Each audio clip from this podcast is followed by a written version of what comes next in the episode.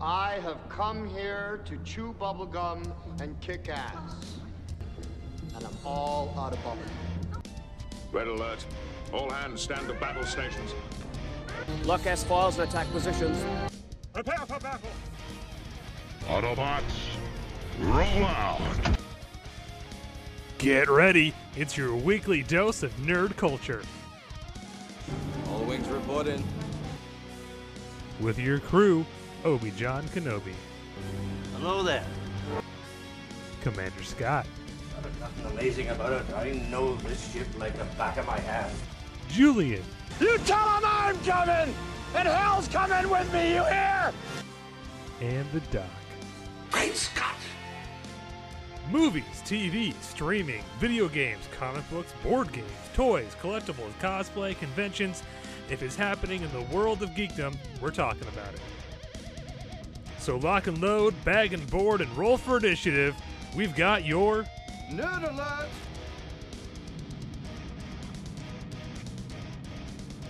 Great Scott! It's me, the Doc. Don't worry, you're not imagining things. Uh, I guess you could say I'm in command of this mission. Uh, we're all set to launch this episode into orbit, but before that, let's meet the rest of the crew that's along for the ride this week. Uh, first off, he is, I guess you could call him the Michael Collins of our crew, uh, the man who keeps the command module in orbit. Regional uh, tangent. Uh, the host of the fastest growing show in the Talk Nerdy Network, the man who keeps the nerd in Nerd Alert, Commander Scott. So, have you ever heard of a gentleman named Martin Arthur Couney? Arthur Conan Doyle? Yeah, I, I know him. Not, not, not Arthur Conan Doyle. No, no, no.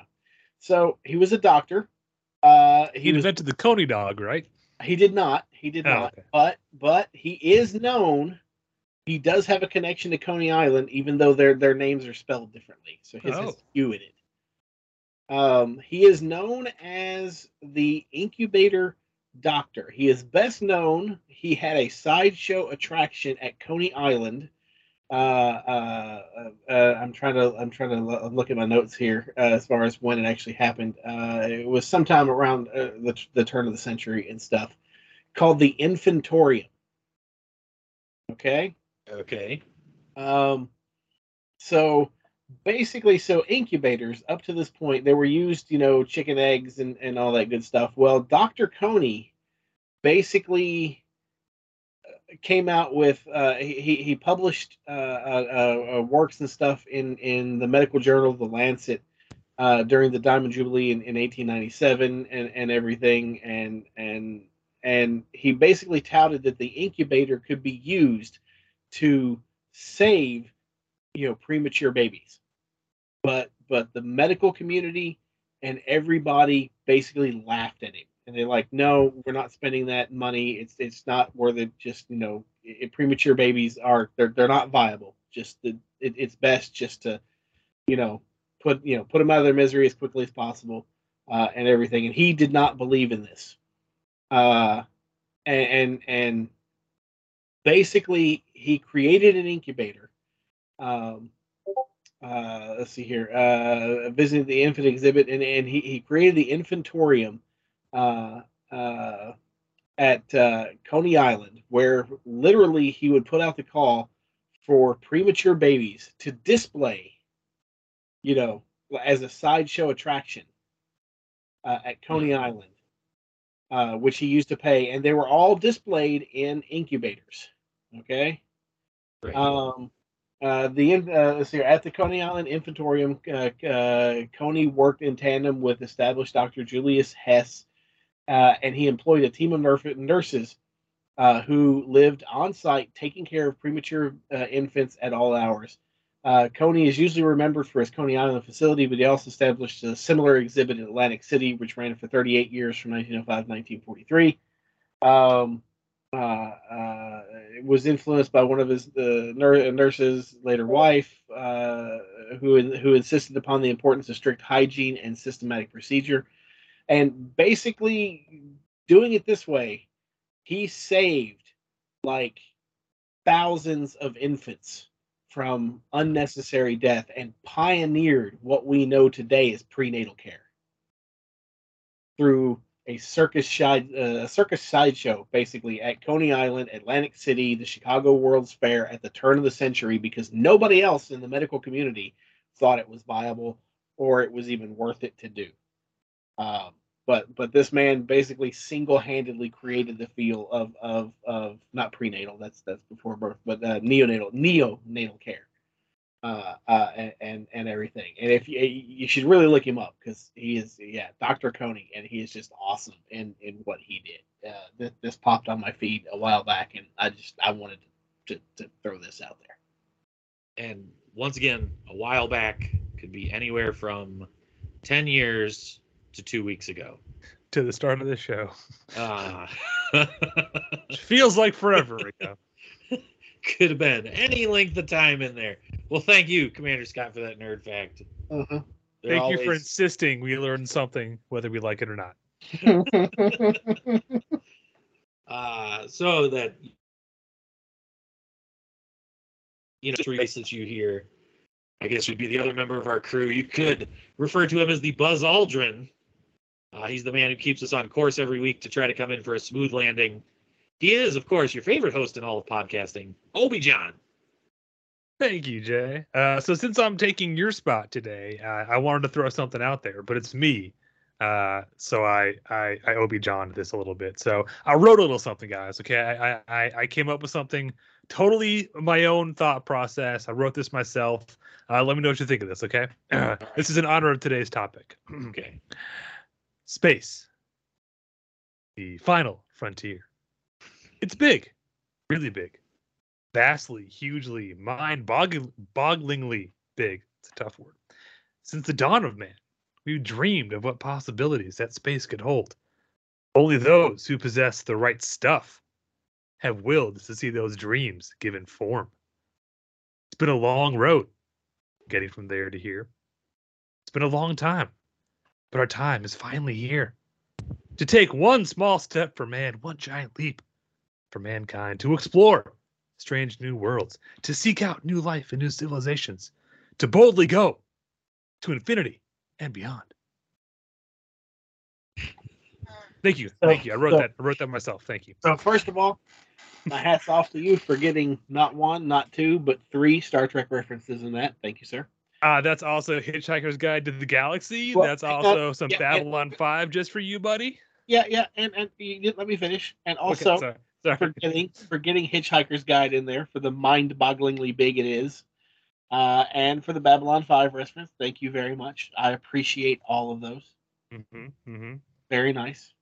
Thank you, Uh, Jay, for calling me Buzz Aldrin because he's the inspiration for Buzz Lightyear, which is my favorite. So, thanks. man. uh, well also uh, i appreciate how shatnered that got I- oh yeah, oh yeah. it felt very Shatnerish. Anybody Uh, in the pre-show knows Shatner is now at the forefront of all of our minds. So this whole show, uh, from now on, we're all just going to Shatner the hell out of it. So to infinity and beyond. beyond. Uh, so, well, if you haven't if you haven't picked up on it yet, uh, we've got kind of an interesting topic for you this week. Uh, uh, Scott and I, Commander Scott and I, kind of came up with this. Um, so what we're going to be talking about is space travel in film and television. Uh, Well, uh, sorry, Scott, we're not going to be talking necessarily about Star Trek entirely, uh, but we're going to kind of take some of the fiction out of science fiction today um, and get into a sort of open discussion about it. Uh, but I thought a fun way to start off today's topic uh, would be to talk about something, share something, maybe a story, maybe a little anecdote. Uh, wait, wait, what is it? A uh, uh, factoid? Ah, that's a deep, cut. Wow. Deep cut. deep cut. wow. Uh, it back. I something like it, Jay. I like it. something that's inspired by this topic, you know, space travel. Um, maybe a movie you saw, a TV show, maybe you met an astronaut, maybe uh, Well, oh, what is it, Star Why don't, Tours why don't you start us out, Jay? in Disney. Got you. Oh, I got a fired up. Disney story for you. So who wants to who wants to start off? wants to fire this off for us? All right, Jay. So you brought up Disney. Okay. Star Tours is cool. Don't get me wrong. I love Star Tours. It's always fun jumping on the Endor Express, uh, taking a. But uh, if you're talking space and Disney, and you want to get really nerdy with your Disney space, there's only one destination, and that is Mission Space at Epcot. If you don't know what that is, don't worry. It is a flight simulator where you are a crew member in a capsule. So think an Apollo capsule, only it's a theme park ride. You sit down, the capsule closes, you're surrounded by switches and knobs and buttons and joysticks and a view screen. And you're thinking, okay, John, well, how do they simulate? Is it like a flight simulator? No, no, no, no, no. This is not a flight simulator. You're not watching a, a, a film of a spaceship flying around and your your seat moves in accordance. No, no, no, no, my friend. You have just strapped yourself in to a NASA grade centrifuge. Ooh. So strap in because you're about to pull some G's. Uh, this ride is notorious for the number of people. It is the only ride at Disney that automatically has a barf bag in front of your seat every time you get on it. uh, and they, they famously had to tone it down. And if you go there now, there's a orange line and a green line. The green line, your centrifuge will not move. they had to tone it that far down. Uh, people were passing out left and right and throwing up, and uh, it led to more than a couple of uh, cardiac uh, incidents. Um, I don't think anyone died, but I might be wrong on that. Um, but if you're brave of heart, if you've got the right stuff, dare I say, get on the I think it's the orange line or the red line, whatever, um, and you will get on a legit NASA grade centrifuge uh, inside a cockpit. You'll be, each position has a, a, task you have to do during the mission uh, to to succeed in your mission. It's really cool. Uh, the original pre-flight film had um, Gary Sinise from Apollo 13. Oh, nice. I think they've swapped it out, but I might be wrong. Um, Uh, so yeah, Matt uh, Damon from, from Matt. Damon. Uh, it's, it's erroneously often referred to as Mission to Mars. That is not what that ride is. It's called Mission Space because you go out into space. You do eventually land on Mars. Spoiler. Um, but it's really cool. It's the closest I'll ever get to to being in a, space shuttle during a launch. Uh, and after this last trip we took last year, uh, yeah, I'm good. I'm good now. Um, I'm done. I'm good. My astronaut days are over. Uh, you know, in my 20s, I could jump on that all day and be like, that was awesome. Let's do it again. And then I did it in my, my late 30s, and I was like, yeah, John's going to sit down for a while. Y'all go ahead. This, this bench is good. I'm going to sit. What, what's this ride called? Bench outside the ride. I'm, I'm going to sit here for a minute. Yeah. Um, so there you go. Mission Space. Test your nerve. Make sure you, you don't have a pre existing heart condition before you go, though. Uh, nice. That's awesome. Um, I guess I can I can share. I'll share. Uh, Please do. I so like travel was inspired by my dad because he was alive during most of all of the Apollo missions uh, and space shuttle launches and things. And so he's you know he was born in '52, so he would have been uh, 17 when they landed on the moon. Right? Because it was 69. Yeah. Yeah. Um, so he remembered all that, right? And uh, which was awesome. I mean, we went to see a lot of space travel movies together. Like he was like, "Oh, when First Man came out, he's like, let's go see First Man," and I was like, "Okay." So he and I went to go see First Man. Uh, he wanted to see Apollo 13, so we saw Apollo. Um, he wanted to, anything that was like we saw Interstellar. We just saw all these movies that were about space travel. I always went with him. He wanted to go see oh that terrible one with Chris Pratt. Uh, oh, I'm drawing a blank. Oh, passengers? Yes, he wanted to see that because we were talking we were- about a cool premise that went sideways quick. Yeah, we were both led astray. Dad and I were both led astray by that. We- But we all were, buddy. We all were. Uh, so anyway, he you know was big into space travel. So I wanted to repay him for his inspiration of space travel. So I we went one time with the family and the rest of the family went to go do a thing and I was like, "Dad, come on, let's go down to the Air and Space Museum downtown at the Smithsonian. They got a lot of cool NASA stuff. Let's go check it out." And he's like, "Okay." So we go down, you know, they've got a Mercury capsule, they've got Gemini capsule, and then there's this Apollo capsule behind these ropes just sort of sitting there. And he's like, Hey, take my picture in front of this Apollo capsule. And I was like, All right. And I was taking his picture and I was like, Dad, did you you know what Apollo capsule that is? And he goes, No. And he's just sort of like looking at it, and I was like, that is. And he's like, no, no. I said, you didn't read the plaque? No, I didn't read the plaque. And I was like, Dad, that's Apollo 11. What? It's Apollo 11, Dad. That's the Apollo 11 capsule. What? That what? The Apollo? This one was at the moon? I was like, yeah, Dad, that's the one. You know, carried Buzz Aldrin, Neil Armstrong, Michael Collins. They went to the moon, landed as Apollo 11. You're kidding me. That one right there. And I'm like snapping pictures and I sent it to the guys and they got a good chuckle out of it. But he's there's a great picture of him just pointing backwards right as he's saying, This one right here was so that was it was a lot of fun. We got to see uh, the Apollo 11 capsule. He was like a little kid. Everything that was there was really cool. Uh, especially the Skylab walkthrough. That's awesome. They have a section of like the Saturn V rocket that got turned into Skylab that you can walk through. So there's my story. That's cool. Yeah, I love that picture of your dad. You know, you, you could just see the the the the awe and wonder in his eyes. Yeah. You know, oh yeah. In, in that picture and, and such, it, it, it's uh, uh, uh, it, it is it is such a good picture and, and everything, and uh, I, I could only imagine what it was like, I, I, how how hard it was to to to fight back the the chuckles, you know, as your dad was slowly realizing what he's standing next to. Uh, yeah, like when he when it finally clicked, I I laughed. I, I was like, Dad, it's Apollo 11. Like when you showed us that picture, Jay, I could hear your dad in But, my yeah. head. Yeah. Oh, yeah, if you if you ever met him and knew his voice, you just you can hear it. You're just like, Yeah, as soon as I I I, I could just hear you. Well, that one. Oh, right there.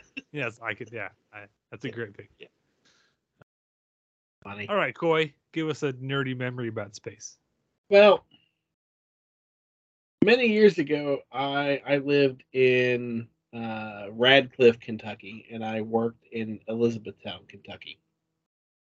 Um, and about halfway between the two on 31W, uh, which is known as Dixie Highway in some some parts of uh, the state, there was a I don't know what you would call it. It was called the Challenger Science Center or Science Learning Center or something. It was this I don't know. It was it was like a little place you could go to and they had little exhibits and stuff. It wasn't a very big place and it wasn't a very popular place. Not a, pe- a lot of people didn't even realize it was there. That type of thing, you know, like something the county put some money into, I guess, because they had some funding and it had to go to education and learning or something, and they so they built this thing. I don't know.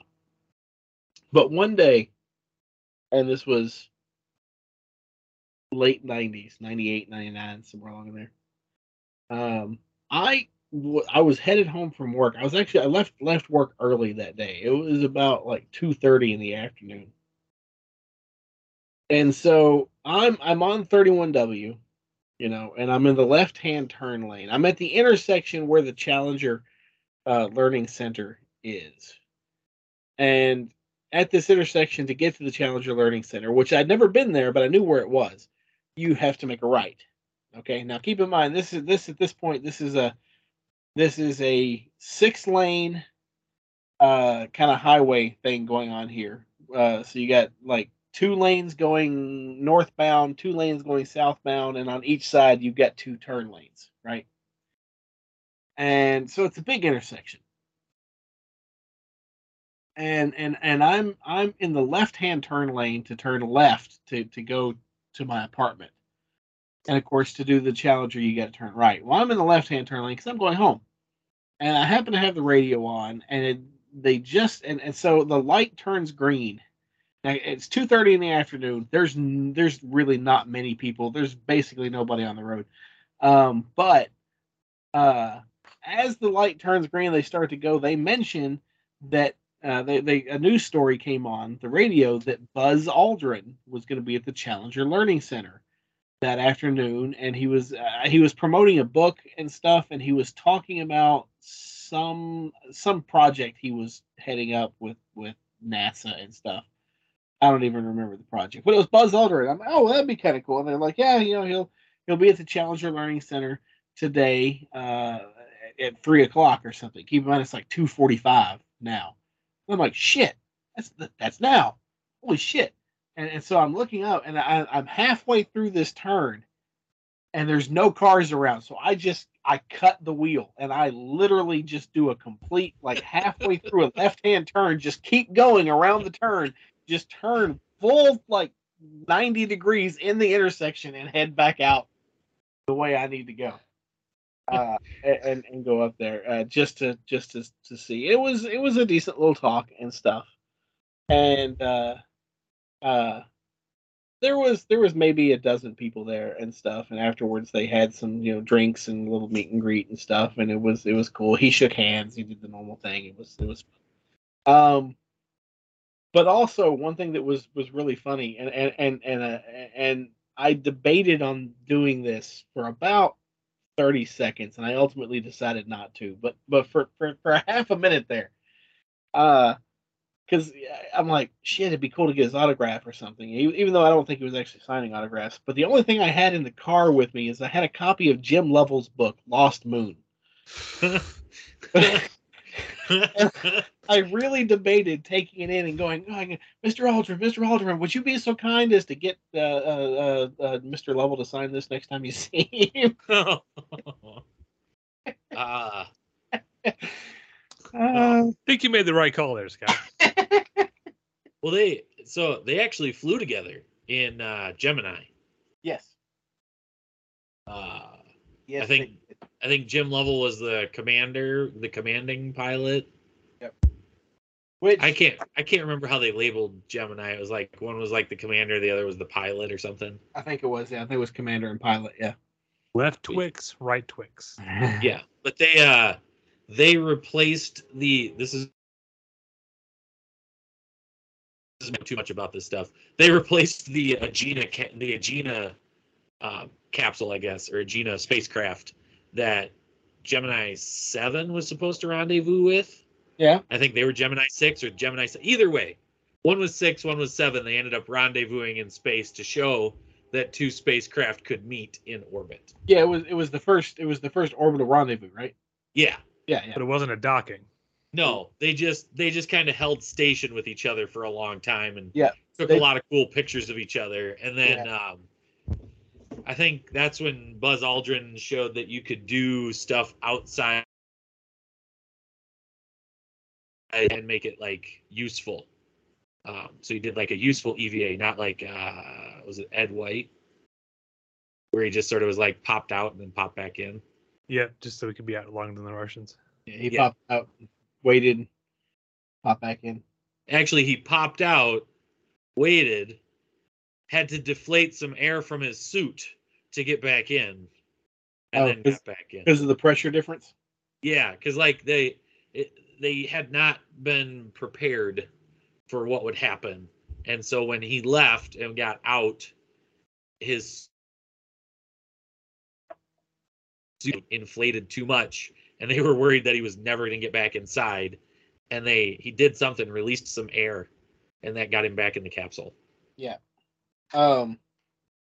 Well, so speaking of Jim Lovell, uh, and everything, and and his book Lost Moon, which, of course, was the uh, the, the the the the the source material for the movie Apollo 13. Um, you know that Jim Lovell appears in the movie, right? Yeah, he's yeah. Uh, he he's the he's the captain of the aircraft carrier that recovers the he's uh, one of the yeah he's one of the um he's on deck. Well, he's, he's like captain. one of the. He, he, is he the captain? He's playing the captain because he's the one that meets them, and he shakes their hand and such. Yes. Yes. Um, however, because uh, he's because he's cast as the captain. However, when he showed up at you know the the production and and to do this and everything, they they they were going to take him to costume fitting so so he could get fitted for you know uniform and everything like that, and he refused. He said no. Uh, he said, if I'm going to do this, I'm going to appear in my uniform. And he's wearing his actual naval uniform with his rank. Because, uh, to, to quote Jim Lovell, he's like, I was, I was, I, I am a, a, a retired naval officer. I was a commander at the time of retirement, which is what I will be on film. So he's wearing his uniform with commander rank. That's awesome. Nice. Uh, and that that actually say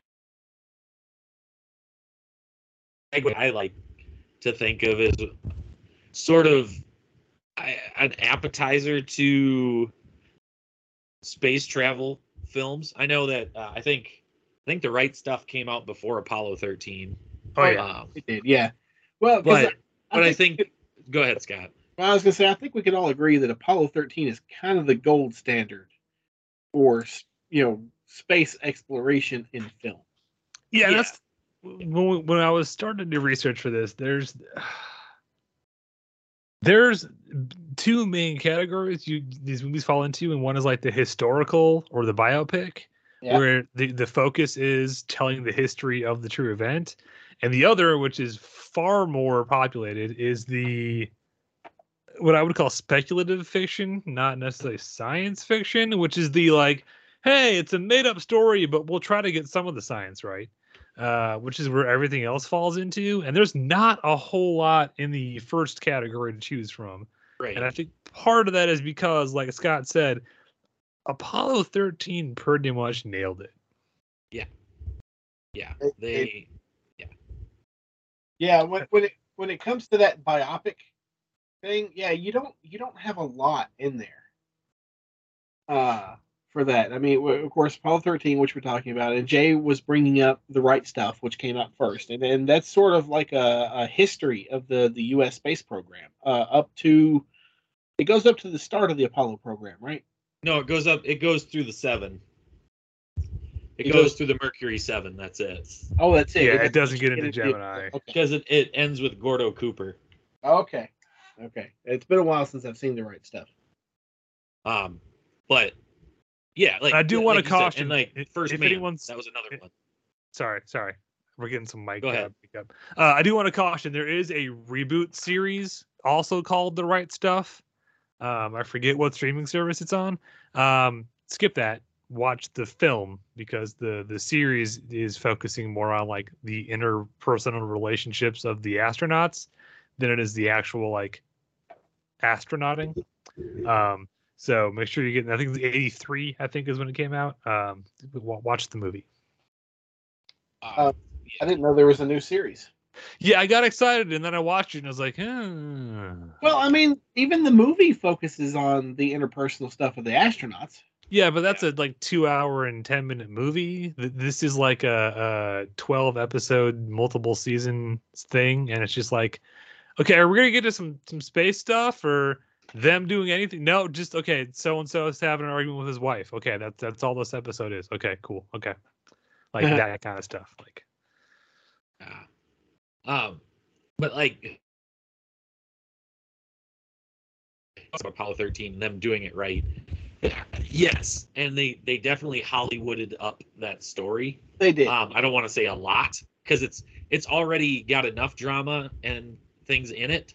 Um, but they definitely added some Hollywood flair to it. Um, there are some some some things that they got right and some things that they sort of missed the ball and sort of took uh, liberties with. Um, I know one is uh, Gary Sinise's character. yes. Uh, I can't think of his name. He he didn't have like he came down with something beforehand, and that's why Yes. he was replaced. Like it Yeah. wasn't last minute. Yeah, yeah. It wasn't last minute. Well, and also in in the movie, um, you know, uh, when he when he goes to tell his wife, you know, and he says um, uh, Alan Shepard's ear infection has flared up, which is why they got bumped to the prime crew of Apollo 13. Yeah. Well, that, that's that's not what happened. Um, uh, Alan Shepard had been sick, and he had missed. He had to miss quite a bit of days of prep, and he felt he wasn't ready. Yep. And so he voluntarily stepped down from the mission. Uh, and He and did. that and and that's something that that you know I don't think any movie for space exploration has really gotten it completely right. And and that is the dedication of these people to the program. Like they put the program before themselves. Yeah, they were excited when they got missions, but like Alan Shepard, like I said, he was he got sick and he had to miss some prep days and he had to miss some stuff to get well and and when he got back into it, he's like given the amount of time we have, he goes, I don't I don't think I'm ready for this mission and and he stepped down. Yeah, and that's like and like how they like Kevin Bacon as Jack Swigert, Yeah. like a sort of cocky rookie that doesn't know anything. It's like no, all these guys were highly trained. Like Yes. you, they did not sort of um, throw somebody in who wasn't ready. Like Yeah. they they were prepared. Yeah, Yeah, but you know, in Hollywood I'm not gonna. I mean, I'm not gonna split hairs with all that stuff. But I'll, I'll say this: there's an adage in Hollywood: never let the truth get in the way of a good story. Yeah. And so, if some of those things, like, does it really matter why he stepped down and Jim Lovell was commander? No, just No, no, Jim no. Lovell was the commander. yeah, so it- it that shit, I don't care about. No, no, yeah, Right. and, and I agree. I mean, don't get me wrong. And I'm they not, they- they don't imply so much that Kevin Bacon's a rookie. It's just that he wasn't assigned to that crew. He was the backup crew, and yes, he was the first bachelor to go to space. There was a big thing about that. So his his cocky swagger, those guys were all cocky. Well- they were the best, the best, the best. Yes. So it, Right. it's not so much that he doesn't know what he's doing. It's just that, and, and they granted, yeah, it's a movie, so they heightened that up a bit. But there's a level of like, you're the new guy to our crew because you're the backup crew. Um, and and I think that's where the, the, the conflict comes from. Yeah, but again, in, in the movie, they, there's a line. They literally call him rookie. Like in the movie, he says, "Come on, rookie, park that thing." Li- Literally, that's that's a line. Rookie, the word. okay, okay, he's he's he's not though. None of the astronauts call him a rookie. I know. Okay, But eh, eh, okay. Anyway, I I will say that though this movie like definitely ignited a passion in me for space travel and like learning more about this stuff. And I know I went on like a spree after this, learning as much as I could about the space program, whether it be the shuttles or um, you know the Apollo missions. And I like I remember figure finding out about the Mercury missions. Like I knew uh, Alan Shepard was the first man, first American in space, and I knew that John Glenn was the first American to orbit, but I didn't know that there were seven of them. Like it just it snowballed. Yeah. This movie made Well- me snowball real hard. So, so I, I've got I've got a couple other small space exploration related anecdotes, if if I may. If- Yeah. but no, before we yeah. jump off completely, Uh oh. uh, since you guys are shitting on Apollo 13, How I is love it- it. I and clearly you guys hate this standard. movie. What I Clearly love you that guys movie. hate this. Oh, No God. one likes it. All right. Uh, yeah, no, I, yeah. I just there's there's one thing I always like to point out about Apollo 13. Yeah. uh, and that is there's a lot of cool movies about space. This is the only film that went to the ridiculous lengths to make sure the scenes of those guys in that capsule in space were all filmed in zero G. Oh yeah. They didn't fake it. There's no Nope. wires. They didn't, you know, pretend you're floating like every other low budget movie does. They literally strapped a, a recreation of the Apollo capsule, uh, their set, into the cargo space of the Vomit Comet. And Yep, they yep. made, I forget the exact number, but they, they set a record for number of dives in the Vomit Comet because they basically got, was it like 30 seconds to shoot Yeah, a scene yeah. Before like they had to level out again? Yep. Well, and so they did that all day, day after day after day to Yeah. get all that stuff shot in zero G. so this is where we're glad to have that we have the doc on this show.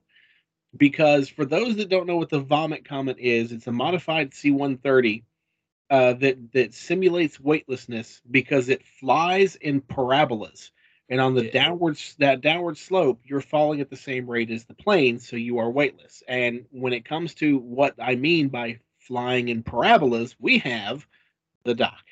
It's it's actually it's more um It's a Pringle, right? No, yeah. They uh, flew I with would- Pringles. It is parabolic in nature, but it's more um it's more um trigonet trigonometric in in nature because Right. so it's more like a sine wave because a sine wave is like you increase then down then up then Yep. down. Think of like waves on the ocean. You go up you go down you go up you go down. Uh, so actually, they so at a certain altitude that they know, they drop at the at a certain rate so that they lose gravity, and you're not really losing gravity. It's just you are falling at the Yeah. same rate as the plane, like you You're in free fall. uh, which simulates it, which is what um, astronauts are actually experiencing in space in orbit is continuous free fall. It's continuous free fall around the planet. Yeah. Um, so actually, and then what's interesting is when they are at the bottom of the curve and then have to climb again, uh, you have to get on the deck like on your stomach or or standing. You have to be laying down uh, because of the g forces that come into play when Oh, they yeah. pull it out of the dive and bring back up.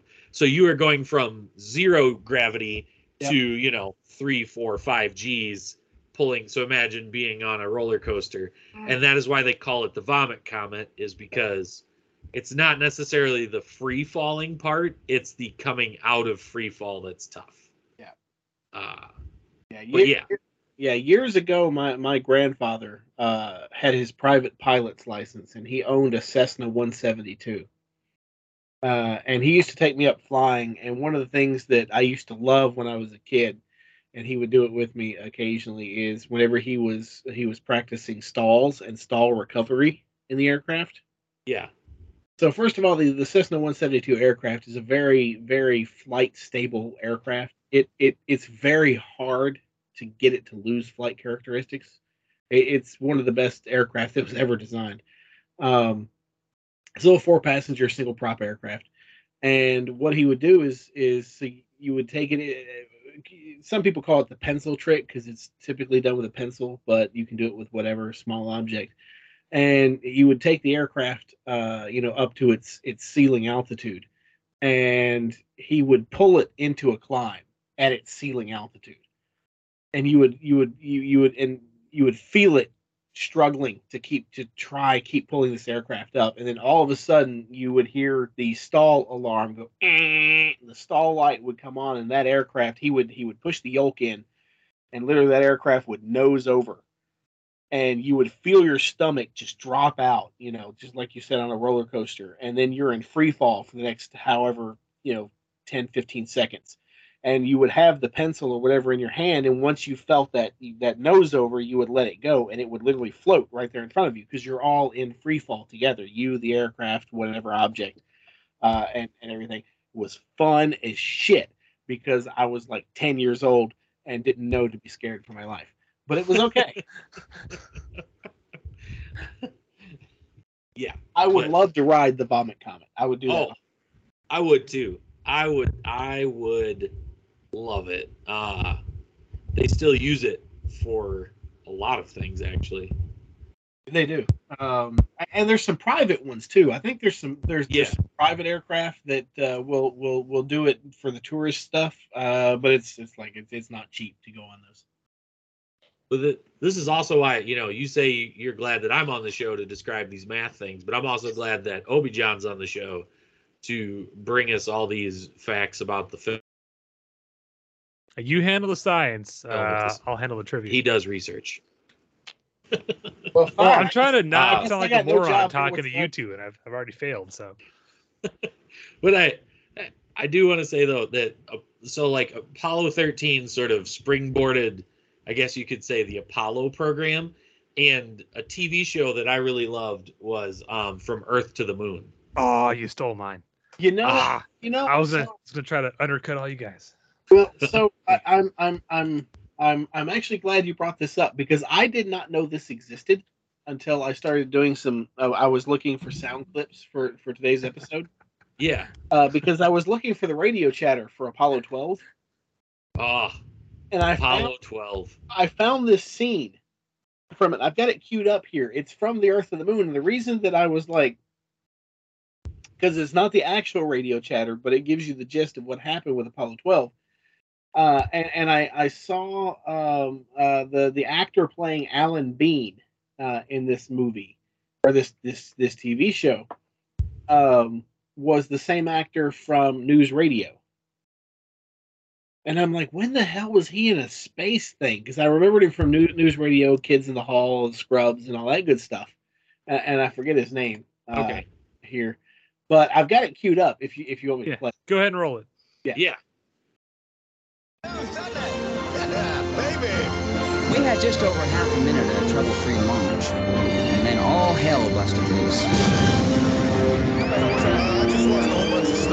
We just had a whole bunch of buses drop out. When we got here, AC bus one light, fuel okay, Houston, uh, we just lost the platform here, gang. I don't know what happened here. We had everything in the world drop out. I got three fuel cell lights, an AC bus light, a fuel cell disconnect, AC bus overload one and two, main bus A and B out. We had some big glitch here, gang. I got AC. Got AC? Yes. Maybe it's just the indicator. What do you got on the main bus? 24 volts. That's low. We got a short on it of some kind, but I can't believe that's accurate. Flight EECOM. Go EECOM. I think it's a fuel cell bus failure. They've been thrown offline somehow. That must be why we're getting garbage here. Can they try SCE to AUX? Jared Griffin had never heard that command before. I'm pretty sure most of the people in Mission Control hadn't. Tell him. Apollo 12, Houston. Try SCE to auxiliary. Over. SCE to auxiliary. What the hell is that? I'm not sure even Pete knew what that was. But one person did. I, I know what that is. Uh, SCE to aux. We're, we're getting good telemetry from you again. Try to reset your fuel cells. Reset fuel cells. Wait for staging. Wait for staging, yes. Hang on.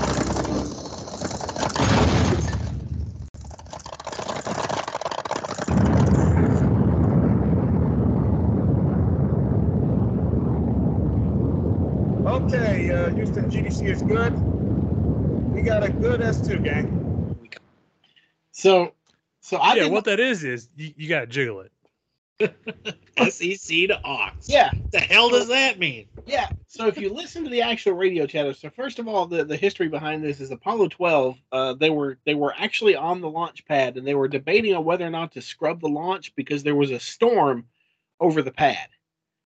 And somebody made the the comment like, "Well, why do we care if there's a storm? They're only going to be in it for a few seconds, right? You know, they're going to be through it in 10 seconds." And they're like, "That's true. Yeah." So so they went ahead with the launch. And as far as I know, it was the first time they launched in inclement weather. Uh, and I also believe it's the last time they launched in inclement weather, um, because the the the uh, the the the the uh, Saturn V rocket got hit not once but twice by lightning as it went through the storm. And they know this because uh, uh, video evidence and reports from the ground saw lightning twice uh, ride the contrails from this from from the spacecraft to the launch gantry. Um, and as soon as they got hit, they like lost all telemetry. Like shit was going wonky, right? Yep. And nobody knew what the hell was going on, except for so the EECOM operator, and I forget who EECOM was during this launch. Um, but EECOM was looking at his panel, and he's like, "I know that light pattern. I recognize that." And and like like months before, he just happened to be studying like his his manuals because this is the level of commitment these guys had. You know, was um he was just just in his downtime. He was at lunch or something, and he was just just just running through manuals and and and his stuff just to refresh. And he's like, I know what that is. I know what's going on. And you can hear it if you if you can find the actual radio chatter from Mission Control that day. You hear it. He comes up and and he goes, uh, flight EECOM.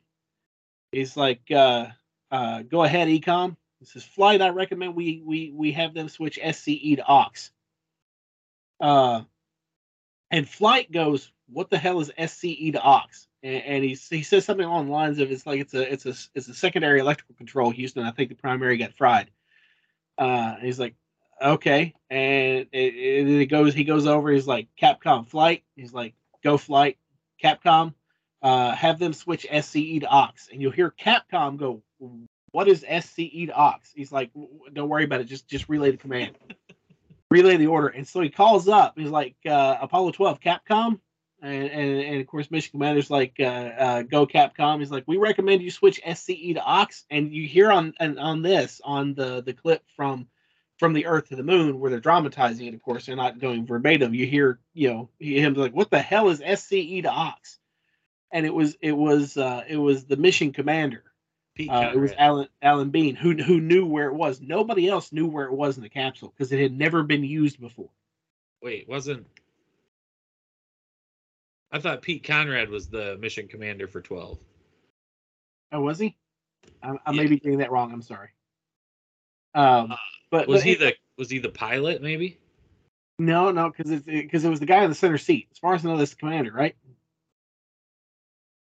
Center seat's commander, and, and, That's and- the seat that Tom Hanks is in in the movie. So um. Anyway, anyway, one person, only one. He was the oh, he was the lunar module pilot.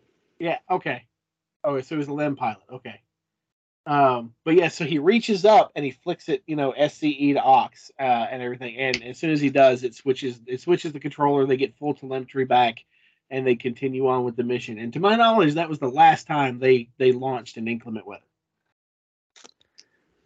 So, oh, launch and thunderstorm all died. Even had it underlined. but yeah, I didn't So- know that from the Earth to the Moon was a thing until I found that clip. I'm glad to hear you say that because I, I was hoping I would catch both of you off guard on this one. Uh, so it's called From the Earth to the Moon. It was on on HBO in 1998 for 12 episodes. Let me throw some facts at you real quick. Produced by Ron Howard and Tom Hanks. Um, I love that in the 90s, Tom Hanks had this thing where he would make a movie and it it wouldn't quite scratch the itch he wanted to scratch, so he'd go to HBO and make a miniseries about it because that's how he got Band of Brothers. Yep. and then true. this, and then the Pacific. so keep it up, Tom Hanks. Uh, I think he directed a couple episodes of it too. Um, it's the history of the entire uh, space program from Mercury through Apollo, um, based on a book called uh, A Man on the Moon by Andrew Chaikin. Uh, it was meant not intended uh, on their part not to rehash moments that had already been more thoroughly covered elsewhere. So the Mercury program is basically the first episode because if you want to know more about that, go watch the right stuff. Yep. Um, the episode that involves Apollo thir- 13, um, they couldn't ignore Apollo 13, but what they did is, and this is really interesting. Um, if you're a fan of the movie, definitely watch this episode. They tell the events of Apollo 13 not from mission control, not from the guys in in the Apollo capsule, but from the media back home trying to follow what happened. So it's Huh. this beautiful companion piece to the movie itself because it's made by Tom Hanks and Ron Howard. Um, so it's like we're not going to rehash what we already did. Uh, let, let's tell the same stuff from a different perspective. Um, uses archival footage intercut with new footage. Uh, has a ridiculously huge cast, ridiculously huge. It cast 30 of the 32 astronauts appear in this show. Wow. Uh, the other two, you hear their voices, you don't see them on screen. Uh, and including, I'm gonna throw some names out to you: Ted Levine, Mark Harmon, Tim Daly, Steve Zahn, Bryan Cranston, Adam Baldwin, Cary Elwes. It goes on and on and on. Um, yeah, this show is amazing. Yeah, I mean, I'm, I'm looking at the cast now. You get Stephen Root, Dave, uh, Nick Searcy is Deke Slayton. Um, yeah, I don't know how I completely missed this.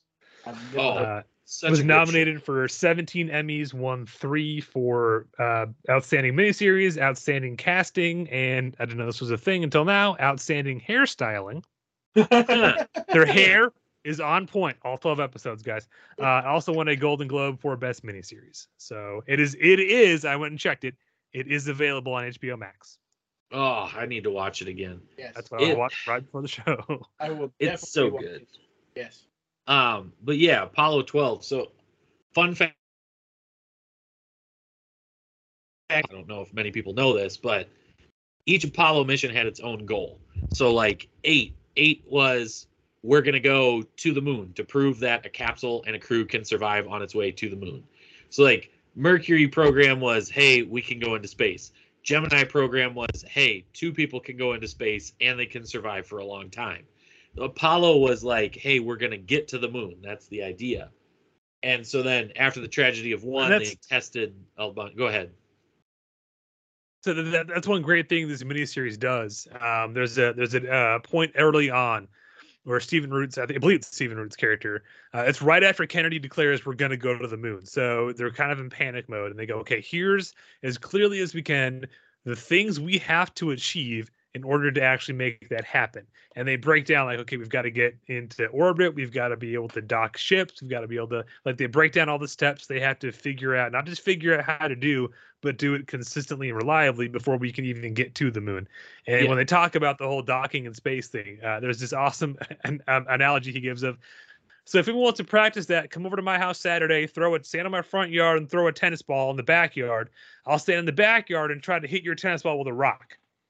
Because that's what we have to do here. Yeah. Um, But yeah, it does a great job of of of. I'm not trying to stop on your toe, Jay, but like it, the show was made for people who didn't have no idea what's going on coming into this. They break it down for you in very clear steps, so you understand why were there so many Mercury missions. Well, the first one worked. Why do we keep doing it? And then Gemini. Well, we, why do we keep doing it? This is why we kept doing it. Yeah. Um, so eight was eight was we go to the moon. So eight was the first one to go to the moon. Uh nine stayed in Earth In orbit, but not land. Right? Uh yeah, eight went to the moon, went around the moon, came back. Came back. Nine. Um nine into orbit and showed that you could maneuver the LEM. So they pulled the LEM out and did stuff in Earth orbit with the lunar lander. Uh, 10 is what they called the dress rehearsal for the landing. So they did all the steps necessary to make a landing, including undocking the LEM and taking it down to like, I think, I, I don't even remember, maybe like 70,000 feet, 80,000 feet above the surface of the moon Yeah, to they do like a simulated landing. yeah they just kind of dip their toe in Yeah. in in a little bit. Yeah. And then 11 was I the believe first. that mission was referred to as the just the tip mission. Yes, just a tip. We're just gonna tease her a little bit. Uh, Eleven was the first planned. However, if Neil Armstrong and Buzz Aldrin could not set down on the moon in a safe amount of time with enough fuel to safely get back into orbit, Yeah. with the command module, twelve was going to be Yeah. the landing. Yeah, so yeah, so they went in went in they went into eleven with the the thing of we're going to attempt a landing. You use your judgment. If you think you're not going to be able to successfully land with enough fuel, with with enough safety margin to get back off, abort. And we'll use your data to make twelve the actual landing. And Neil Armstrong said, "Fuck that shit. We're putting her down." Um, well, and and also he missed his intended landing target. he did he Uh, did blow he his was landing. close to zero fuel, basically. Yeah. Yeah, he was like, I'm not getting here. I'm not I'm not getting this close and not being the first person on the moon. Screw that shit. Um, right. And also when he does so so after they set down, you know, and and the eagle you get the whole the eagle has landed. Uh and then you get all the stuff because it was like the next day before they actually did the EVA, right?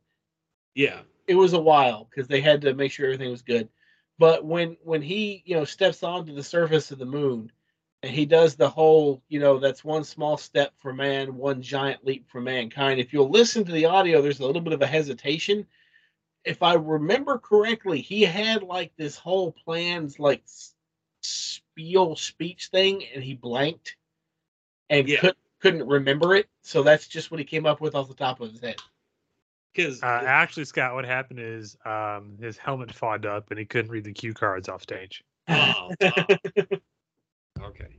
Uh yeah, he because he's uh, pro- like from humble person to be the first man on the moon. Like Yeah. he wanted to be the first man, but he didn't blow it way out of proportion. Um, Well, but yeah, that like and like you know, and I keep talking about it, but like the movie First Man, it, I really enjoyed it. Um, it was Ryan Gosling played Neil Mhm. Armstrong, and it just basically follows his life. Again, it's a dramatization; it's not Yeah. completely accurate, but Yeah. it's a It good was- movie. it was a decent movie. It was it was really good. I, I didn't care for the kind of heavy handedness they gave of Neil Armstrong's uh um oh uh what is it uh self-deprecation or his his his his being humble you know Yes. yeah they they they, sensationalized his his humbleness whatever the hell the term is i'm looking for I can't remember. yes. yeah they, they they they sensationalized that a lot Yes.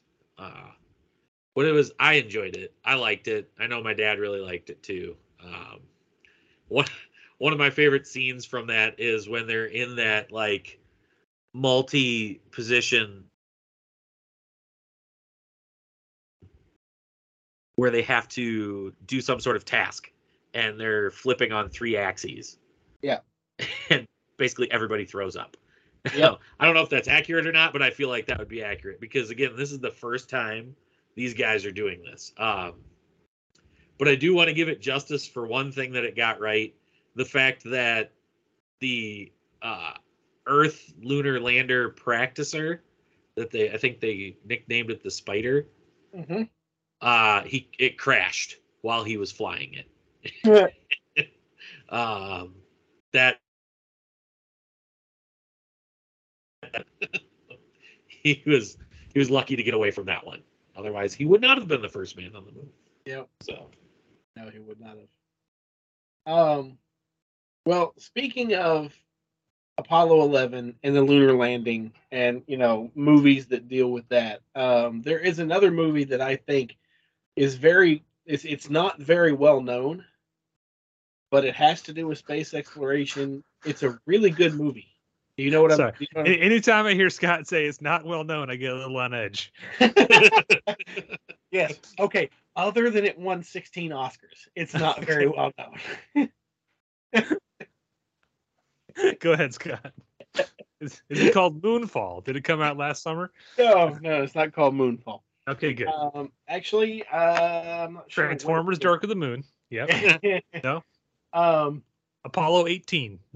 Transformers: Dark of the Moon, or the real reason the Apollo mission started. no, no, no, no. Um, it came out in 2000. Uh, it stars uh Sam Neill. Yep. Uh, Sam Neill uh, is the star of this movie, and it's called The Dish. And I don't know if any of you all have ever seen it. I have not. Uh, Michael. Never heard of it. yeah, Michael Weather Weatherby, uh, Weatherly, uh, from uh, uh, uh, uh, from oh shit, what the hell's the name of that? This is why I take notes. Anyway, Patrick Warburton's in it. You know, it- it's got a decent cast and everything. So it's based on a true story. Once again, take this with a grain of salt. It's it's dramatized. It's it's it's Hollywood, so it's sensationalized. But so Sam Neill. So there's a small town in Australia. Okay that basically had come into some money somehow and they they they there was like two camps on what they should do to spend this money and what they ultimately spent it on was a very very large automated satellite dish that was capable of well, interfacing with a lot of you know satellites in orbit and stuff and a lot of people at the town in real life thought this was a bad move like they would never do anything for this right um but it turned out to be a big boon for them because when NASA decided to televise the moon landing, okay, Yeah. their dish was the only dish large enough in the southern hemisphere to pick up and carry the video signal. Huh. So they got bumped from like low secondary tertiary status for for uh because you know NASA had to subcontract out satellites uh, or dishes in uh, in in other parts of the world to to carry you know their their signals when when the spacecraft was on opposite sides of the planet so that they could relay communications back to NASA and everything Yeah. and they were like a secondary or a tertiary uh, staging post for you know Apollo 11 uh, for for Apollo communication signals. But once again, once they decided to televise, they were the only dish big enough in the southern hemisphere that they could carry the TV signal. So they got bumped to prime. Okay. So now in the movie, Prime with two day delivery. no, not, Oh. not that prime. So in the movie, basically what happens is so there's the so the NASA representatives are there, you know, the every they're they're they're, they're tracking Apollo 11 and all that good stuff. and they're they're having this big party for the NASA officials, you know, and the the the night shift basically is at the dish, and something happens. I forget what happens. It's been a while since I've seen the movie, but the dish loses power. Okay, like like there's a there's a blackout, and when the dish shuts down, all the computers shut down, and then of course power comes back up after a few minutes, and when power comes up they they realize well when the power went down first and foremost their their backup generator didn't kick in. Their backup generator was supposed to kick in.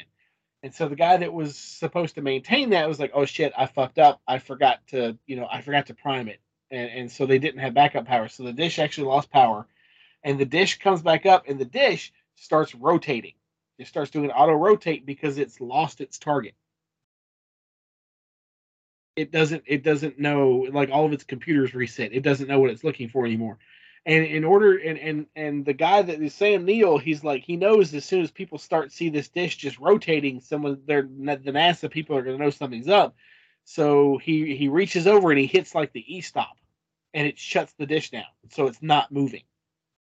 Right and so they're sitting there and they they get the the call from the NASA people downstream. They're like, "Hey, we've lost telemetry from you. Uh, you know what's going on?" And they're like, "What the fuck do we do? What, what do we do? What do we do? What do we do?" And he's like, "Shit, we can't tell them we've lost Apollo 11." Oh, And oh, I so- know. SFX to aux. no, No, S- SCE to aux. It's SSC, yeah. So so but he gets on, he's like, No, no, we're all this." good here. Well, but yeah, so he's like, Yeah, we're all good here. We're we're getting good stream. Uh it must be something, you know, downstream from us. We're all fine here. Thank Yeah. you. How are you? How are you? Yeah. And so literally he's like, I just lied to NASA. So the movie the movie is about them trying to figure out how to reacquire Apollo 11 without having to tell people they fucking lost Apollo 11 before the transmission. And this actually happened. That's awesome. this actually happened. Now, course, once again, it's a movie, so they over dramatize the events, you know, uh, and everything. Um, but yeah, it- it's it it's a really good movie. Uh, I highly recommend it. It ties directly into space exploration and the space race of the Apollo missions and Apollo 11, and not very many people have heard of this movie. So In reality, it took 20 minutes. yeah, I forgot. They just turned it off and turned it back on again. It was fine. They, they plugged it, unplugged it, and plugged it back in. It was all good. Ah, they installed Service Pack 2. Took the cartridge out, blew on it, waved it off, put it back in. nice. Uh, but you know we, and we keep we keep skirting this.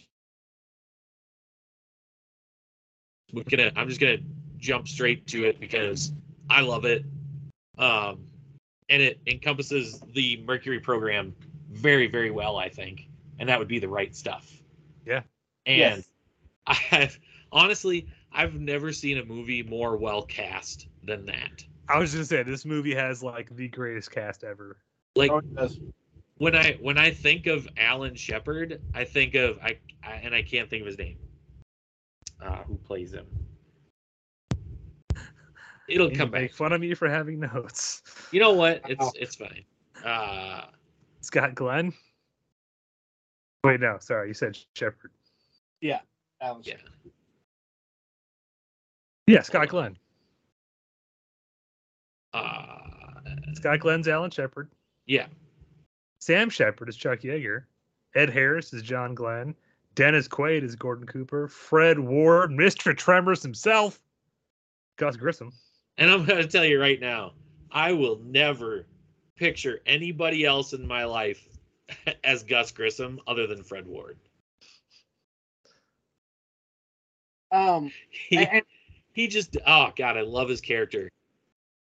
Well, and and this is one of the few, you know, film TV things of the the uh, of of this era of space exploration and stuff of this genre that actually gives us uh Chuck Yeager as as a character Yes.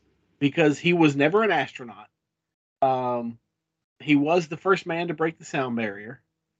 Um and from everything I've read, like he always denounced the astronaut corps. You know, like he was it was one of those things where it was it was he wasn't picked to be an astronaut, so he constantly is like, I don't want to be an astronaut anyway. You know, it's just they're Right. just, just a bunch of pansies and stuff. Like he was, Yeah. he was. You you could tell, you know, in, in his quotes that he was he was basically butthurt that he didn't get immediately picked to be an. Uh, I was just gonna say, Scott. The the technical term for that is butthurt. yeah, Thank exactly. But, gonna- but most most other things leave him out. This is the one thing that brings him in. and I'm gonna I'm gonna pull a Commander Cox tangent here for a 2nd Uh-oh. even though we're Here we talking go, about here the we right go. stuff. Go for it. Uh, so Chuck Yeager broke the sound barrier. Yeah. Um, I believe was it was it the Liberty Bell? No, that was the plane that carried him. Oh, that I don't know. The plane that carried yeah, that that I don't know. Yeah. Does it matter? it- no, no, it's fine. Okay. Um, so actually, in a previous in a previous accident, uh, Chuck Yeager actually hurt his arm, Yes. his shoulder, Yes. and did. so he and I don't know if it was broken, but he it was definitely strained. His arm was strained, Yep. and uh, he shouldn't have been flying that day. Yes, basically. he, should not have. He but he but he kept it a secret. Yep. Yep, and he tasked his friend Yep. to keep this secret, and he said, "I am flying. I am doing this. I am going to be the man that breaks the the sound barrier. I am going to reach Mach one, basically." And he said, "Is get me a broom handle." Well, and his buddy said, "A broom handle." And it was because in order to close the door, yes, you had to have the rocket plane, Yep. you had to have certain leverage, and he couldn't leverage it with his his hurt arm. Yeah. So the broom handle helped leverage the door shut and get it clamped, get that hatch clamped. Well, well, it was it was the canopy. So so Yeah. what he did was yeah, he was talking to his friend, and he's like, I I, I can't get the canopy closed, because his friend had the same, you know, his friend sympathized with him. He's like he's like yeah, he's like I get it, you know, you know, I'll help, you know, I'm not gonna rat you out, you know. Um, because it, I think it was his left arm, because his right arm he flew with. He didn't really need his left arm to fly. He just needed his left arm to close the canopy. And so his so his friend cuts the cut, cuts a broom handle down to a to a length, and I forget what that length was, so that he could he could take that broom handle and he could wedge it on both sides of the canopy, and he could use his good arm in the center of the broom handle to shove the canopy closed, and it would put pressure on both sides of the canopy. Sorry. Yeah. Uh, so he he tasked his friend to get him a broom handle. Yeah. And to get this closed, and uh, he did, and then he broke the sound barrier. And he wonders why they didn't pick him for the astronaut corps. I I believe that Commander Cox has a tangent off of my tangent. I do, I do actually. It, it's another anecdote uh, of mine. By the way, that wasn't much of a tangent, Jay. It's Oh, a- it was a You- you, didn't raise your tangent. voice or throw anything. or- no, that's me, a tantrum. No, no, no. When you raise your voice, that's a tantrum. sorry, sorry. Yeah. Uh, a, a, a tangent is an angle off of a. Ma- what's the actual definition of a tangent there, Jane? Oh, Ooh, get your it math out of my which- show. It depends on which one you want. A tangent is a a line that intersects a circle at one point. So a tangent. So like think about about a floor. the floor is tangent to the ball.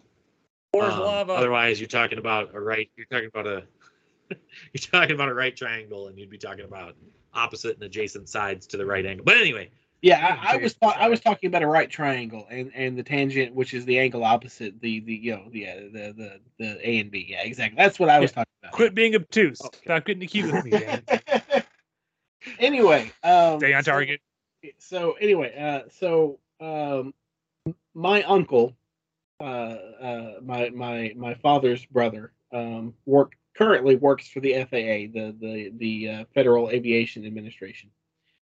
Uh, but many years ago, when he started in his career path, he was the manager, um, or I guess managers work the boss, the guy that ran the uh, Boyle County, Boyle County, Danville, Boyle County, yeah, Boyle County Airport in in Danville, Kentucky, Boyle County, Kentucky. Small small place in Kentucky, small airport. He ran it for many years.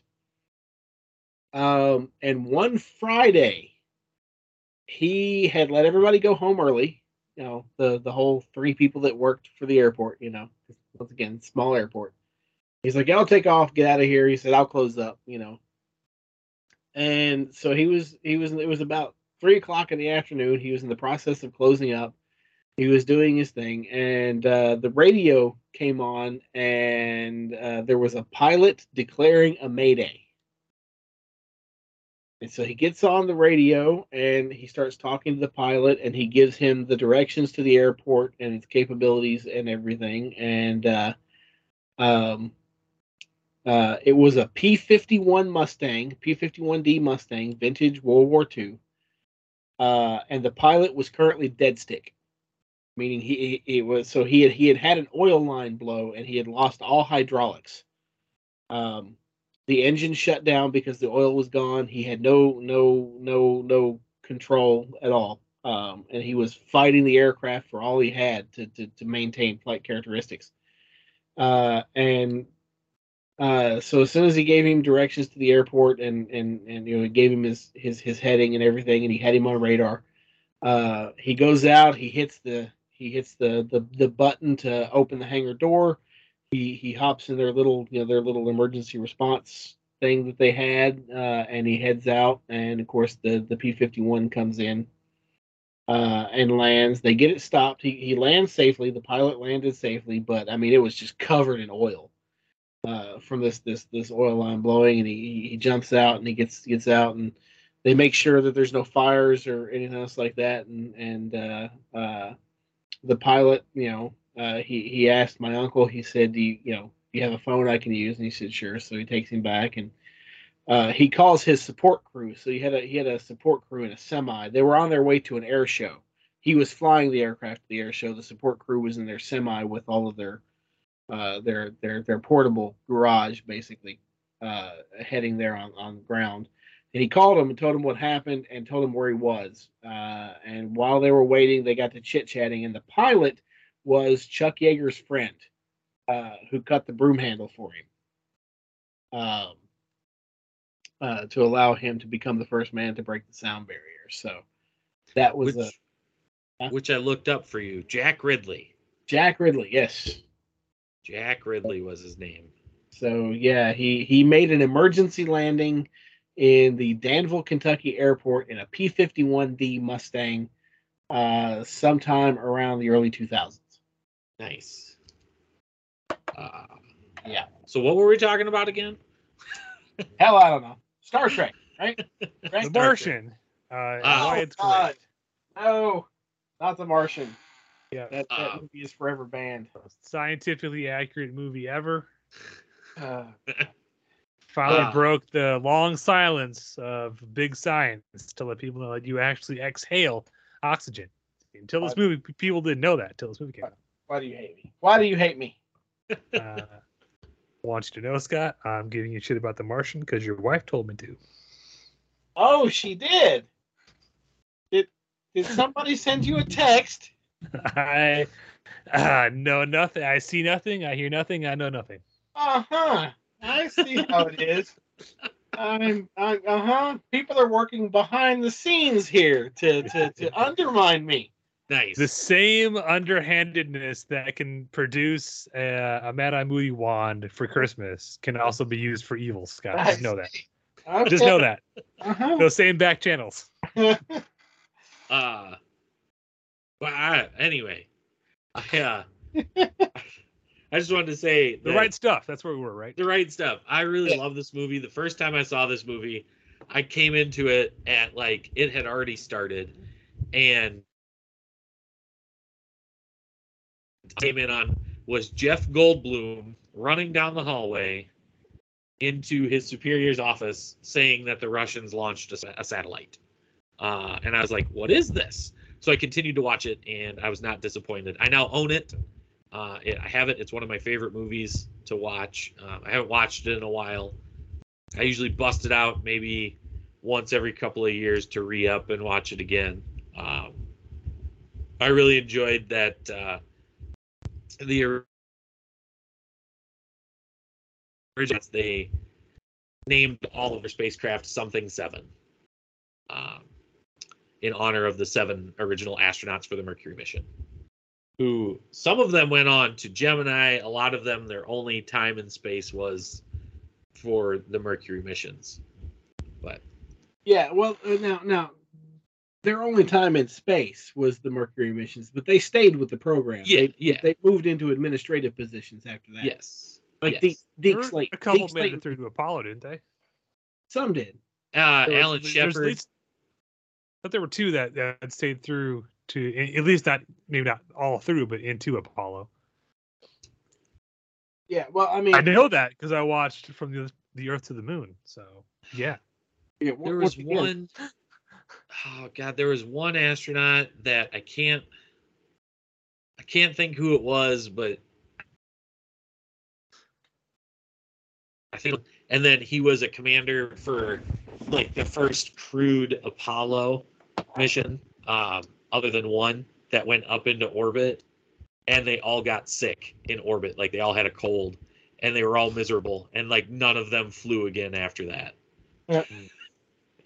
Well, uh, also A- Apollo One wasn't Apollo One until after the accident.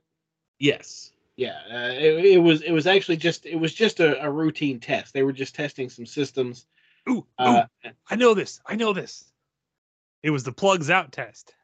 It was the plugs out test. Uh, so they disconnected. Uh, this is Apollo. Uh, before we got into numbering, they all had letters to, Yeah. to test certain functions to make sure it was ready to go before we got into that. So it was Yeah. Apollo A, Apollo B, Apollo D, and they didn't move from one to the next until they cleared that hurdle.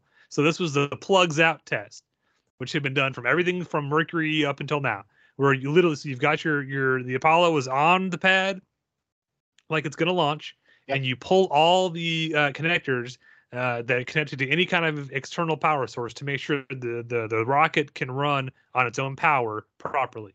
And they Mhm. were having radio communications issues, which is Yep. why they Yep. were on the pad so long. yes The, the, Uh, yeah, yeah. command and- could not hear them, but they could hear command. Well, and there were there was a number of things, and and and really, I, I mentioned it earlier, but uh, the the book that Apollo thirteen is based on, Lost Moon by Jim Lovell, is a really, really good read. And if you've not read it, you should. Uh, the opening chapter was dedicated to Apollo 1, and basically all the shit we learned from Apollo 1, everything that went wrong with Apollo 1, this is this is what it was. And a couple of the big things was a the door. Um, yeah so so you had an interior hatch door which had uh something like uh nine like like torque torque bolts that held it in place. And then you had an outer skin which had like 13 or 14 torque bolts that had it held it in place. Under normal conditions non-emergency conditions it took them like almost a half an hour to get that door open. Yeah because of how many bolts were in place to, to secure that door. It was it was insane.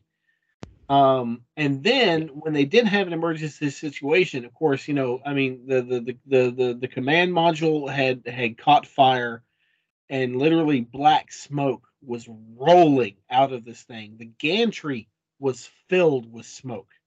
It was just it was it, it, it was zero visibility and, the emergency personnel coming onto that gang gangway one of the first things they had to do was they had to grab the respirators.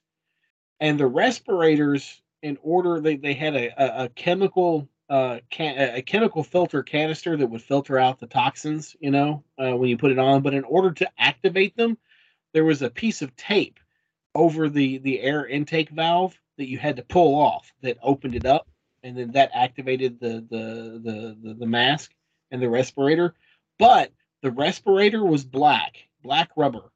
The tape over the thing was black tape.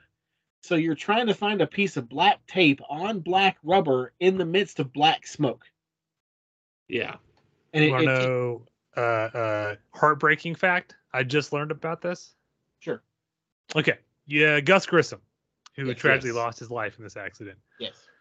during the Mercury days. He he would when he landed his Mercury, there was a whole investigation because the hatch for his Mercury capsule blew early. Uh-huh. yeah And NASA tried to blame it on him that he, he panicked and he freaked and he blew his hatch because his hatch had explosive bolts. And he defended, no, I did not blow that hatch. It went all on its own. The investigation into that determined that yes, the explosive bolts could in fact go off on their own. Because of that information, they did not put explosive bolts on the Apollo capsule. Yep. Ooh. In the Yep. most heart wrenching piece of irony, proving him right that he did not blow it is one of the crazy coincidences that ended up costing him his life. Yeah. Because there were no explosive bolts on the Apollo capsules because of that. Because of that. yeah. Yeah. Damn. Yeah. Um, but of course, going forward, they did redesign. They they, they did a major redesign on those hatches uh, and everything. Uh, obviously, so yeah. Um, even though you know the crew of Apollo One, of course, they they they were given the the the honor of being Apollo One after uh, uh, the the the accident. So the first Apollo mission to fly was Apollo Two. Um, um, uh, I was going to say something and I completely lost my train of thought. I'm sorry. Um, I would like to go. I've I've been to Cape Canaveral to the Kennedy Space Center, but I do where the memorial is out there. But I would like to Yeah. see that pad. I don't know if you can. Uh, yeah, so yeah, back in 90, 98, I think it was, um, uh, uh, was down in Florida with my grandparents' house and was they they surprised me with a trip to uh, uh, Kennedy Space Center. Uh, and my favorite my favorite memory of Kennedy Space Center was the Apollo Saturn V Center. Yeah.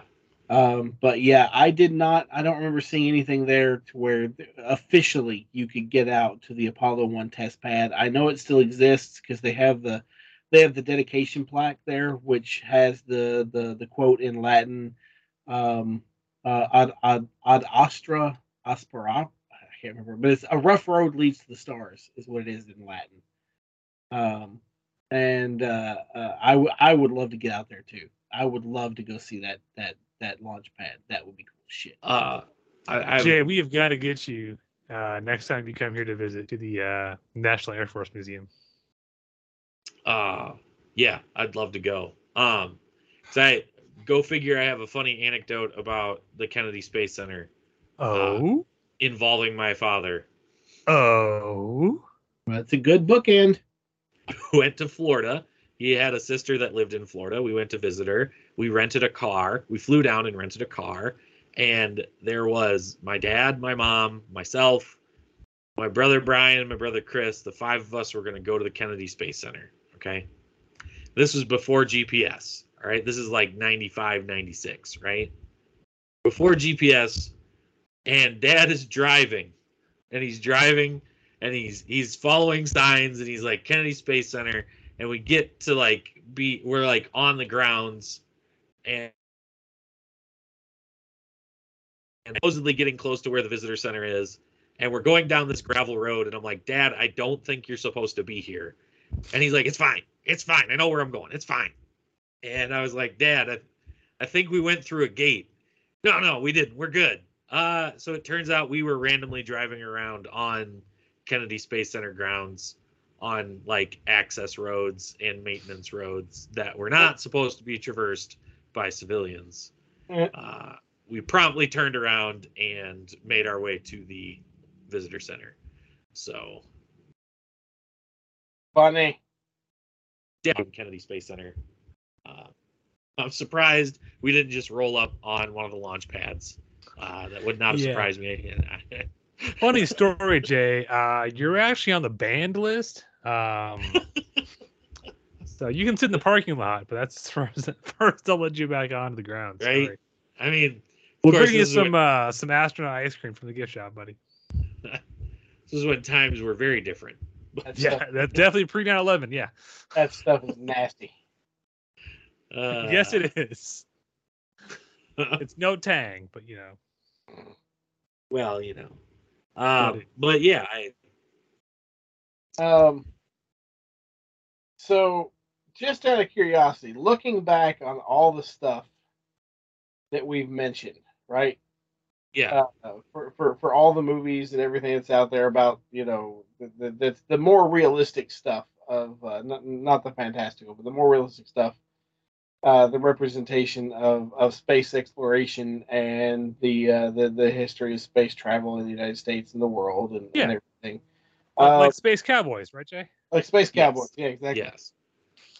Um, so looking back on everything that we've talked about and, and how they kind of tie together, I think you could put together what would be the definitive watch order. Like, you know, you know what I'm saying? Like, Ooh. like you you could you could Ah, start out with see. like the right I stuff, would- with the Mercury stuff. You definitely start with the right stuff. Yeah. And then I would jump into From Earth to the Moon, but I would stop before you get to the Apollo 13 episode. And I would watch the Apollo 13 film first, then watch that episode. Uh, and I don't know where you would want to end it up because. Well, now This is okay. Go ahead. yeah, go ahead, Jay. sorry. I was Or gonna say what I would do. What I would do. Enough. Uh, and then I would watch from Earth to the Moon until you got to the lunar landing, and then Ah, actually I would yeah. watch First Man, Yeah, I would watch Jay. First Good Man, call. and then watch the lunar landing on Earth from Earth to the Moon, and then like you said, stop at Apollo 13, watch the movie, then watch the episode, um, and then finish out from Earth to the Moon. Uh, that series. So I don't think there's anything that covers the shuttle era. no, Not not, really. Space Camp. C O M E I N C O N T R O L. Command control. And that's what we're friends, Scott. Because I can quote that off the top of my head. A, you know what the hell I'm talking about, and B, you can pull a quote from the robot in that movie out of your ass. and I so here's what I this is what I think is like you notice that in when it- like war movies there seems to be a lot of like World War II movies Mm-hmm.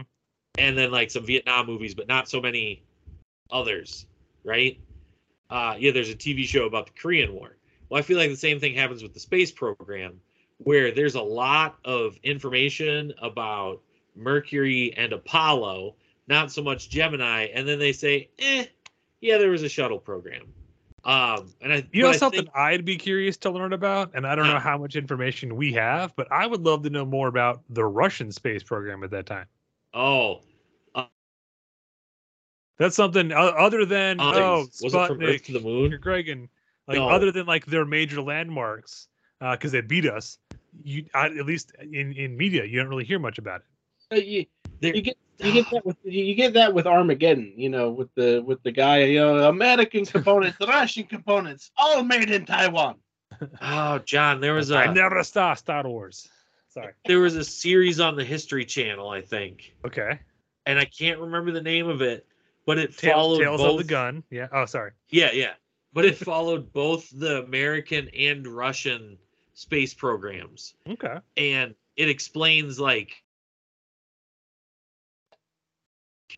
why they just like it explains where they got their scientists from. Um The Nazis that we didn't get right. yeah, it talks about it talks about like their design for space travel and why the Soyuz rocket is still used today in Russia Yeah. because it is such a reliable Dude, the, the Like Soyuz now- rocket is the space equivalent of like the M2 machine gun. It's never Yes. gonna not be in use. Uh, did you know though? This is since we're talking about it, and this is the episode we're talking about. Uh, They told Yuri Gagarin that there was Uh-huh. no guarantee he would live. I'll believe it. They said there's no guarantee we can give you off without exploding. There's no guarantee that the capsule will stay airtight and the oxygen will work. There's no guarantee we can re- get you on reentry. they said we're launching you up there and and this was all in that show that I watched. God, I wish I'm gonna find the name of it and I will get it to you because it was a really good series. Please do. Um, yeah. It and it basically said, they basically said, look, if you die, like they had a thing in place if they if he died, just like well, they the Americans had a uh like a press release that they were going to read talking about if Apollo 11 happened to crash and basically saying how Yeah. that is now Buzz Aldrin and Neil Armstrong's resting place. They had that all in place. But they like basically they told Yuri Gagarin, look, you're gonna do this or you're gonna die. Like if you die doing it, you're gonna die for your country. so it yeah. Yeah. Well, the thing that kills me, so you know, if if you look at it objectively, with the the the the, the space race in the 1960s, like literally the Russians were ahead of us all over the place. We were behind the eight ball going in. They they beat us every step of the way. We just kept moving the goal line back until we could get something we could we could get before them. Uh, and then we're like, look, we win. Um, and everything. But the thing that kills me with the Russians and the reason I can't I I just I I just can't do anything with the Russian program is because of the dog. Oh yeah. Oh that damn dog. I just it kills me every time. I'm an animal person. I can't help it. I don't like sad dog stories. I don't like sad cat stories. At like least there's an actual dog who died in this scenario. So I'll give you that, Scott. When you tell me, oh, I couldn't get, I couldn't watch the rest of that movie, the dog died. I'm like, no dog really died, Scott. Yeah, I can't do it.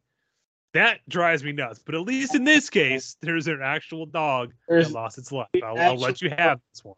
Well, and just the fact that they they they they knew ahead of time. They they had no plans to bring her back. Yeah. at all. They literally just shot her up and said, you know, okay, can she survive? Yeah, she's surviving. Okay, cool. We know life support works. All right, what about Scott. the dog? Well, you know, eventually the batteries will run down and she'll just die. You don't know that it didn't get picked up by a passing spacecraft and taken to the collector, and that's how we get Cosmo the Space Mutt. It's in Guardians of the Galaxy. that is very true, which is why I love Cosmo in Marvel because it gives me a happy ending for for for for. I think her I think her actual name was what Lak, uh, Laika Laka L A I K A or Yeah. something. yeah. What about the monkeys we sent up? I don't give a shit about the monkeys. Oh, Here wow. you go, John. John, I got it. I think it was called Race to the Moon, or I think it was called Space Race. Space race. Space Or- go. Sorry. Or no, Race to the Moon.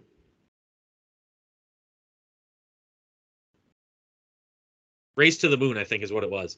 Uh it was super good because it just follows their race to the moon. And so, interesting side note: the reason that the Russians never got a uh, spacecraft capable of like launching to the moon is because they needed so much payload and so much thrust.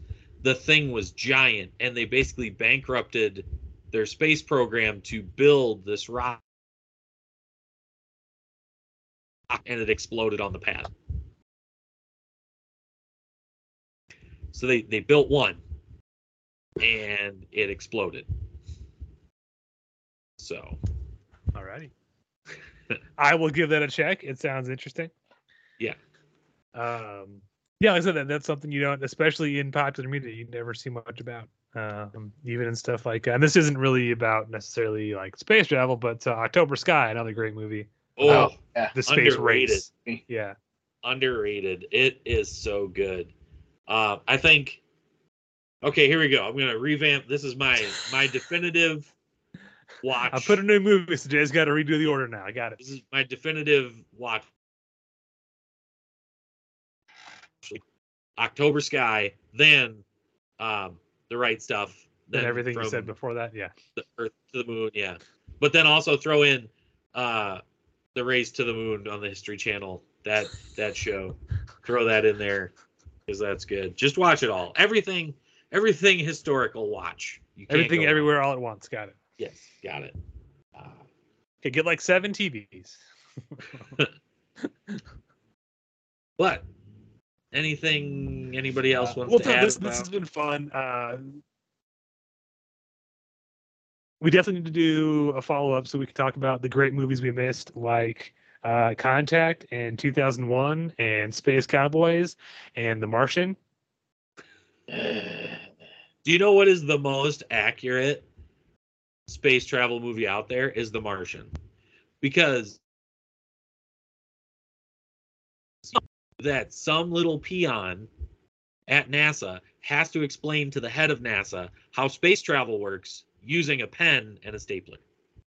and sound effects they make themselves. Yes, and sound effects they make themselves. Do, do, do you know? Uh, you know what I have to say about that? You see the size of that goddamn chicken? I didn't. Can you explain it to me like I'm five? we're gonna be the hap hap sound hap effects? assholes. It's Bing Crosby tap dance with Danny fucking Kaye. Can't wait till we have that uh, all the doc soundboard. all right, Jay. Uh, this is how a spaceship works. Oh, you're the head of NASA? Oh. Okay. Did you know we exhale oxygen?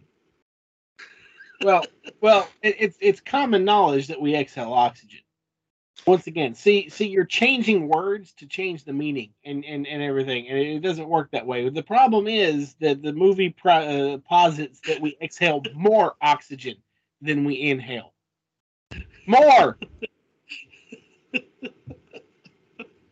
Which literally anybody sitting in that theater in that should have gone. You know what? I'm fucking done with this movie at that point. Just like I did, pause the movie, walk out of the theater, and just throw your hands up and say, "I am done with the human race."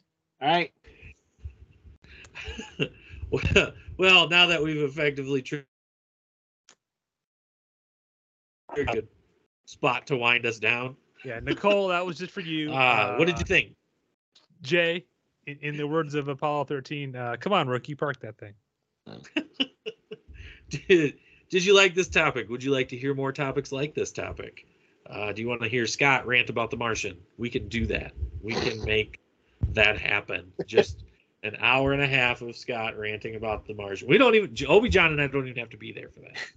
Uh, so, thank you, Obi John, for your contribution of your notes. You always come prepared, uh, and you you did. Don't worry, you didn't make a fool of yourself. I, between- I between felt Scott and I. I felt like uh uh and I forgot his name. Uh um Anton Yelchin from Star Trek. Um Chekov. Felt like Chekov the whole time. Oh, I know this. I know this. I can do that. I can I felt that. like that the whole time, yeah. Uh, Commander Scott, thank you for you know agreeing to this topic and coming on and Hey, discussing all the things you love that I love. Hey, you, you and I share a passion for the for the whole you know space race in the 1960s and NASA and all that good stuff. And if I if I could do if I actually had a time machine, I would go back and watch uh, an Apollo mission lift off with a Saturn V rocket because one of them I th- think broke the record for speed on reentry. Oh, Uh, that will never be broken. I can't remember how fast they were going, but they broke the record for, for fastest re like fastest speed upon reentry. Uh, I'll have to check that out sometime. Well, with that, Commander Scott, I think you know where to take us.